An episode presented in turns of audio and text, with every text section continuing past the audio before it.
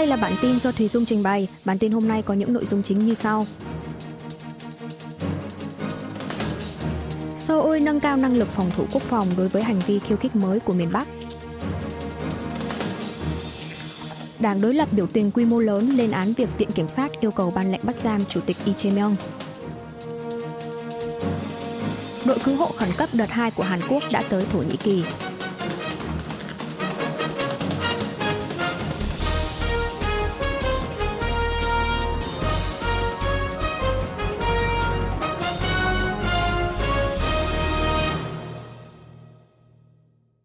Seoul nâng cao năng lực phòng thủ quốc phòng đối với hành vi khiêu khích mới của miền Bắc. Tránh văn phòng chính sách thuộc Bộ Quốc phòng Hàn Quốc Ho Tae-kun ngày 17 tháng 2 đã trình bày báo cáo công tác quốc phòng trong cuộc họp toàn thể của Ủy ban Quốc phòng tại Quốc hội. Tại đây, ông Ho cho biết Bắc Triều Tiên đang tiếp tục sản xuất vật liệu hạt nhân dựa trên tình hình các cơ sở hạ tầng chính yếu như lò phản ứng hạt nhân Yongbyon, tỉnh Bắc Pyongan, hiện đang tiếp tục hoạt động. Đặc biệt, xét theo việc miền Bắc chọn năm 2023 là năm chiến lược quan trọng về vũ khí hạt nhân và phát triển quốc phòng, khả năng cao nước này sẽ mạnh dạn tiến hành cuộc thử nghiệm hạt nhân lần 7. Ngoài ra, Bình Nhưỡng có thể sẽ phóng thử nghiệm vệ tinh trinh sát quân sự và tên lửa đạn đạo xuyên lục địa ICBM kiểu mới để phát triển tính năng của tên lửa sử dụng nhiên liệu rắn. Bộ Quốc phòng còn cho biết cuộc tập trận chung của Liên quân Hàn Mỹ trong tháng 3 sẽ kéo dài liên tục trong 11 ngày thay vì chia ra thực hiện theo hai lần như lúc trước – Đặc biệt, kịch bản tập trận lần này sẽ bao gồm bài học rút ra từ chiến tranh Nga-Ukraine và các động thái uy hiếp thực tế dự kiến của Bắc Triều Tiên. Quy mô và phạm vi cuộc tập trận cơ động ngoài trời cũng sẽ được mở rộng về quy mô lẫn phạm vi. Sau vụ xâm phạm không phận của máy bay mini không người lái drone, miền Bắc quân đội Hàn Quốc đã điều chỉnh vị trí vận hành radar phòng không cục bộ TBS-880K. Loại radar có thể dò tìm drone cỡ nhỏ, thay đổi trực thăng phòng thủ có gắn súng bắn sóng gây nhiễu, drone gun, từ loại 500MD sang Surion KUH-1. Bên cạnh đó, quân đội sẽ sử dụng chi phí dự phòng của chính phủ và bố trí khẩn cấp hệ thống vũ khí tổng hợp về dò tìm, nhận biết và bắn hạ drone, nhằm nâng cao khả năng ứng phó với drone.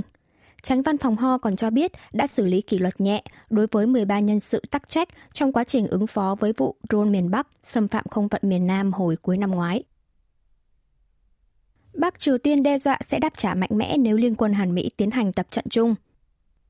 Phát ngôn viên Bộ Ngoại giao Bắc Triều Tiên ngày 17 tháng 2 ra tuyên bố sẽ có hành động đáp trả liên tiếp và mạnh mẽ hơn bao giờ hết nếu Hàn Quốc và Mỹ tiến hành cuộc tập trận chung mà hai nước này cho là hành động chuẩn bị vì cuộc chiến tranh xâm lược. Đây được xem là lời đe dọa về cuộc tập trận chung của Liên quân Hàn Mỹ dự kiến diễn ra vào tháng 3 và có khả năng miền Bắc sẽ dùng đây làm cái cớ để thực hiện các động thái khiêu khích mới. Ngoài ra, về việc Mỹ đề nghị triệu tập cuộc họp của Hội đồng Bảo an Liên Hợp Quốc về vấn đề Bắc Triều Tiên, Bình Nhưỡng xem đây là hành vi kích động khó chấp nhận, xui khiến Hội đồng Bảo an trở thành cơ quan thực hiện chính sách thù địch đối với miền Bắc. Theo đó, phát ngôn viên này cho rằng nếu Hội đồng Bảo an tiếp tục bị Mỹ lôi kéo và biến chất thành công cụ gây áp lực cho Bắc Triều Tiên, thì nước này sẽ phản kháng lại bằng cách xem xét việc tăng cường các hành động quân sự bổ sung. Trong một tin liên quan về báo cáo công tác của Bộ Quốc phòng Hàn Quốc vào cùng ngày, cuộc tập trận chung của Liên quân Hàn Mỹ trong tháng 3 sẽ kéo dài liên tục trong 11 ngày. Kịch bản tập trận lần này sẽ bao gồm bài học rút ra từ chiến tranh Nga-Ukraine và các động thái uy hiếp dự kiến của Bắc Triều Tiên. Đảng đối lập biểu tình quy mô lớn lên án việc Viện Kiểm sát yêu cầu ban lệnh bắt giam Chủ tịch Lee Jae-myung. Đảng đối lập Dân chủ đồng hành ngày 17 tháng 2 đã tổ chức biểu tình quy mô lớn tại Quốc hội, lên án việc Viện Kiểm sát yêu cầu tòa án ban lệnh bắt giam đối với chủ tịch đảng này là ông Lee Jae-myung. Hơn 1.500 người, gồm các nghị sĩ đảng Dân chủ đồng hành, chủ tịch ủy ban đảng tại các địa phương trên toàn quốc và các cán bộ đảng đã tập trung trước tòa nhà Quốc hội – Đảng này chỉ trích việc Viện Kiểm sát đề nghị ban lệnh bắt giam Chủ tịch Y là nhằm trừ khử đối thủ chính trị, thao túng chính trị. Chủ tịch Lee Jae-myung cho rằng sự tàn bạo của chính quyền Tổng thống Yoon suk yeol là việc săn lùng tư pháp bằng viên đạn pháp trị. Đây là hành vi vô cùng hung ác và sẽ để lại vết nhơ cho lịch sử. Bên cạnh đó, Đảng Dân Chủ đồng hành cũng đã gửi cho toàn bộ nghị sĩ của đảng bức thư với nội dung khẳng định việc Viện Kiểm sát yêu cầu ban lệnh bắt giam là không chính đáng. Đáp lại, Đảng Cầm quyền Sức mạnh Quốc dân lên tiếng cho rằng chưa từng thấy chủ tịch của một đảng đối lập lớn nhất tại Quốc hội nào lại có nhiều vấn đề như ông Lee Jae-myung. Việc đảng đối lập tổ chức biểu tình thì không có nghĩa là sẽ xóa được tội của ông Y. Đảng cầm quyền yêu cầu Đảng Dân Chủ đồng hành hãy đường đường chính chính chấp nhận thẩm định lệnh bắt giam, từ bỏ đặc quyền không bị bắt giữ, một nội dung mà Chủ tịch Lee Jae-myung từng cam kết khi tranh cử tổng thống. Dự thảo đồng ý bắt giam Chủ tịch Y dự kiến sẽ được trình lên phiên họp toàn thể Quốc hội vào ngày 24 tháng 2 tới. Chính giới đã bắt tay vào thảo luận lịch trình cụ thể để biểu quyết dự thảo này. Đội cứu hộ khẩn cấp đợt 2 của Hàn Quốc đã tới Thổ Nhĩ Kỳ. Bộ Ngoại giao Hàn Quốc cho biết máy bay vận tải quân sự chở đội cứu hộ khẩn cấp đợt 2 với sự tham gia của cơ quan nhà nước và tư nhân nhằm giúp Thổ Nhĩ Kỳ khắc phục thiệt hại động đất khởi hành đêm ngày 16 tháng 2 đã hạ cánh xuống sân bay Atana của Thổ Nhĩ Kỳ vào lúc 6 giờ sáng ngày 17 tháng 2 theo giờ địa phương. Đội cứu hộ khẩn cấp đợt 2 gồm có hai nhân sự thuộc Bộ Ngoại giao, 10 người thuộc đội y tế của Viện Y tế Quốc gia, Quỹ Y tế Quốc tế Hàn Quốc và các bác sĩ quân y thuộc Bộ Quốc phòng cùng 5 nhân viên của Cơ quan Hợp tác Quốc tế Hàn Quốc COICA. Chính phủ Hàn Quốc cũng đã gửi thêm cả vật phẩm cứu trợ cho Thổ Nhĩ Kỳ thông qua đội cứu hộ khẩn cấp đợt này theo yêu cầu của chính phủ nước sở tại. Trong đó có 1.030 chiếc lều, 3.260 chiếc mền, 2.200 túi ngủ và nhiều vật phẩm cứu trợ khác. Tổng thống Yoon suk yeol chỉ thị truy quét các vụ lừa đảo cho thuê nhà chọn gói.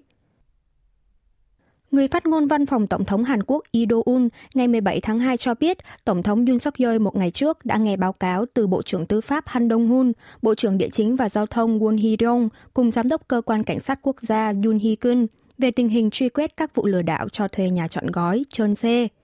Tổng thống Yoon chỉ thị phải kiểm soát triệt để tội phạm phi đạo đức nhắm vào tầng lớp thanh niên và người dân như lừa đảo tiền đặt cọc cho thuê nhà chọn gói. Tổng thống cũng đề nghị hoàn thiện chế độ liên quan tới tội phạm lừa đảo cho thuê nhà chọn gói, rà soát phương án đối phó với vấn đề này trong tương lai. Đặc biệt, ông Yun chỉ thị phải có biện pháp mạnh mẽ đối với các hành vi quảng cáo lừa đảo bán xe ô tô và nhà ở, gây thiệt hại cho người dân và tầng lớp thanh niên. Trước đó, Tổng thống Yun từng cam kết sẽ điều tra và có biện pháp trừng phạt mạnh mẽ để làm gương đối với các tội phạm đe dọa tới đời sống dân sinh như lừa đảo tiền đặt cọc cho thuê nhà chọn gói. Chính phủ Seoul sẽ quyết định về việc ngừng siết chặt phòng dịch với người nhập cảnh từ Trung Quốc trong tuần sau. Thủ tướng Hàn Quốc Han Đốc-su ngày 17 tháng 2 đã chủ trì cuộc họp của Ủy ban Phòng chống tai nạn và Quản lý An toàn Trung ương đối với dịch COVID-19 và đối phó với cháy rừng. Tại đây, Thủ tướng Han cho biết chính phủ có kế hoạch sẽ tiếp tục mở rộng quy mô phục hồi đời sống thường nhật, cân nhắc vào tình hình phòng dịch ổn định và năng lực đối phó về mặt y tế.